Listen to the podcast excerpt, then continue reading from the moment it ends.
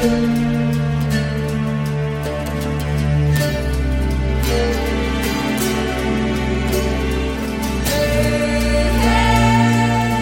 三国新说，品三国故事，悟三国人生。欢迎进入三国新说的语音世界。大家好，我是拉老师。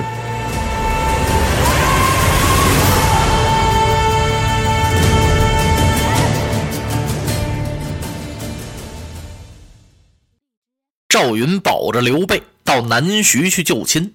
一到南徐，赵云按照军师所说，就把那锦囊妙计打开了，依次而开。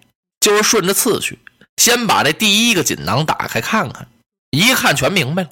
诸葛亮先生在锦囊中写着呢，让他到了南徐安顿完毕之后，就去凤凰寨去拜望乔玄。所以赵云做了这么一番安排。嚯，这馆驿门口的热闹啊，当时真把刘备给闹糊涂了。我说四弟，你这吹吹打打的招来这么多的人，这是要干什么呀？赵云这才给主公说明，说咱们去拜望乔玄去。哎呦，刘备一听，这个乔玄乔国老，我是久仰其大名，那就是江东二乔之父。老人膝下两位女儿，大乔、小乔。大乔许配了东吴主孙策、孙伯符，就是现在的孙权、孙仲谋的哥哥。小乔呢，就是江东三军大都督周瑜、周公瑾的夫人。对这位乔玄乔国老来说呀，我是久闻其名，没见过面，咱们干嘛要去拜见人家呢？主公，您就不必多问了，请您上马吧。说着，赵云把刘备扶上鞍桥，自己也上了马了。他把这两套鼓乐班子，一套搁在最前面，一套搁在后边。这一路上是吹吹打打，就奔凤凰寨来了。哎呦，那南徐大街小巷的看热闹人都满了。一传十，十传百，百传千，是越传越多呀！你们说为什么这么热闹啊？哎，这到底是怎么回事大汉皇叔刘备刘玄德到咱们江东救亲来了。咱家主公孙权把胞妹，也就是郡主孙尚香许配给皇叔刘备了。孙刘两家从此结下秦晋之好。这一结亲呢，让咱们刘备刘玄德姑老爷镇守着荆州，咱在江东这儿就高枕无忧了。有人给咱们看着大门了。从此，那曹操再也不敢正视我江东了。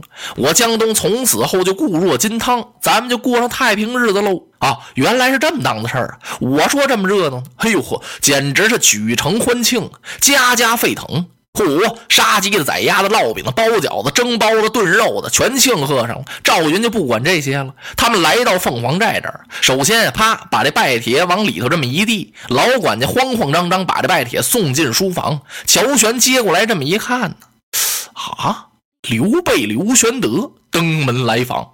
老乔玄是捻然沉吟，想了半天，怎么回事呢？刘备为什么来拜我呀？我不认识他呀。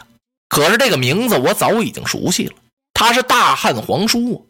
不过呀，我跟他没有交往啊，他为什么来拜我呀？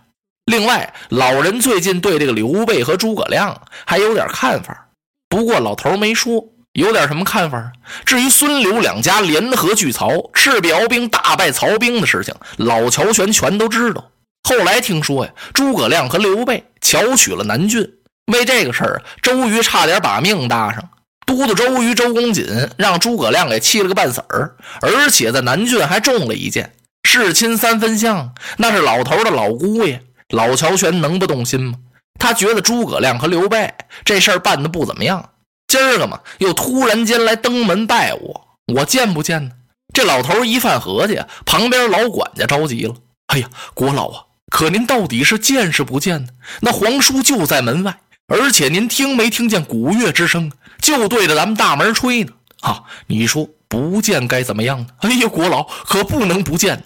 您要不见，人家可说了，没完没了对着咱们大门吹三天。您说得多闹得慌！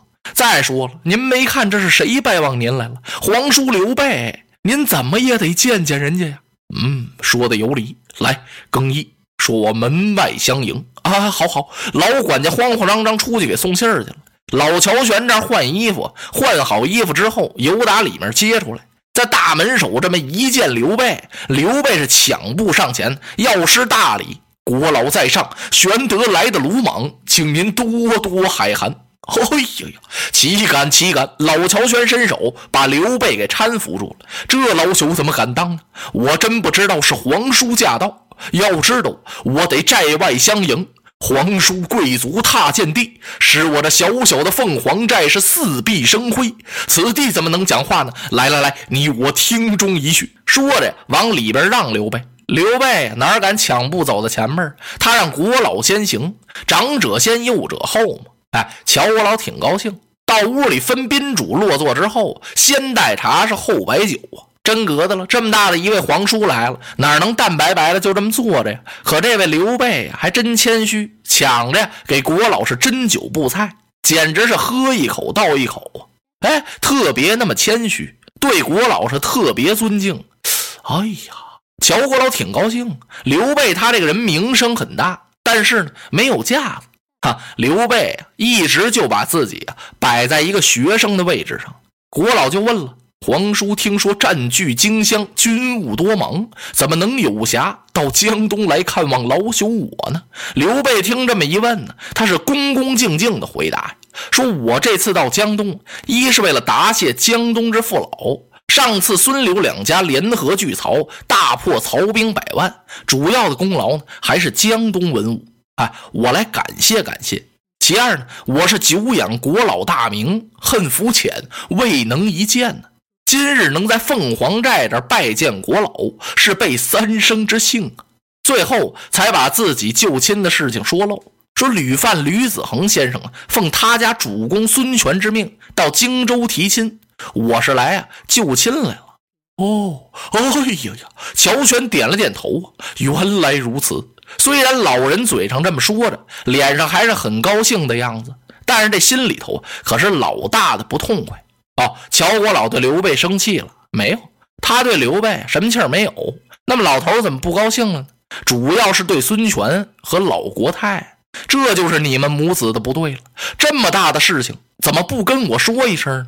人家刘备倒在南徐来拜我，假如人家要不理我呢？哦，我合着一直蒙在鼓里啊！老亲家，这就是你的不对了。老亲家啊，孙权的母亲吴国太可不是乔国老老亲家吗？哦，原来是这么回事。我给皇叔贺喜，就不提这档子事儿了，继续谈别的了。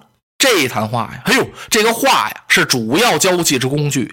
老头原来不太了解这刘备，现在坐在这儿喝酒，这么一谈啊，乔国老愣了，怎么回事？这刘备怪不得这么大的名声，这人这么大的才学。哎呦，天文地理无一不知，阴阳八卦无一不晓，治国安邦之策说的是滔滔不绝。你说吧，什么政治的、军事的、经济的、文化的，他都懂啊！哎呀，真不愧是人中之龙啊！怪不得曹操青梅煮酒论英雄，说刘玄德是天下第一个好汉，第一个英雄。曹操把自己都摆在第二位了。其实哪儿啊？刘备这都是跟诸葛亮新学的，全卖这儿了。老头这高兴，这一高兴，难免就要多喝几杯。喝着喝着，乔国老抬头一看，哟，刘备身后站着一人呢。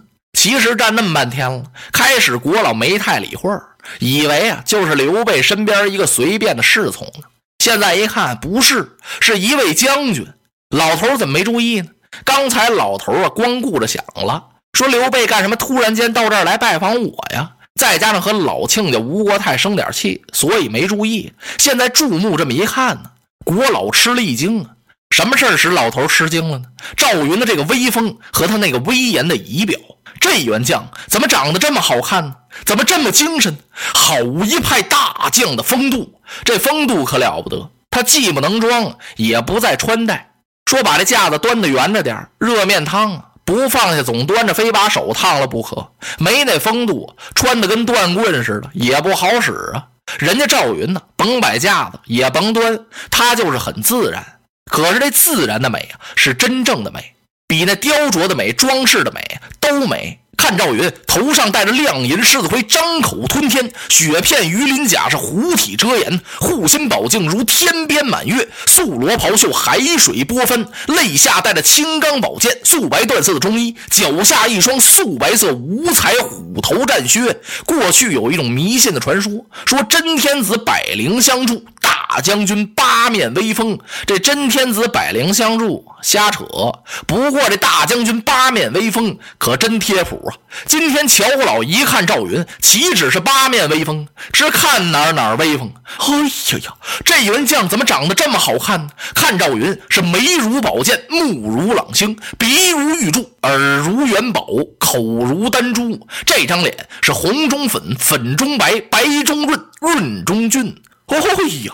我说皇叔啊，但不知此将是谁？刘备回头一看呢，啊，哎呀，啊，您看看，我忘了给国老引荐了，此乃备之过也。我的不对呀，四弟，快过来拜见国老。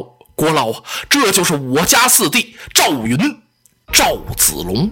哎呀呀！老头一听，这就是赵云呐，这么一高兴啊，嘣儿。哎呦，胡子拽下两根来！你看这是怎么说的？这这功夫，赵云赶忙抢步上前，国老在上，小将子龙拜见国老。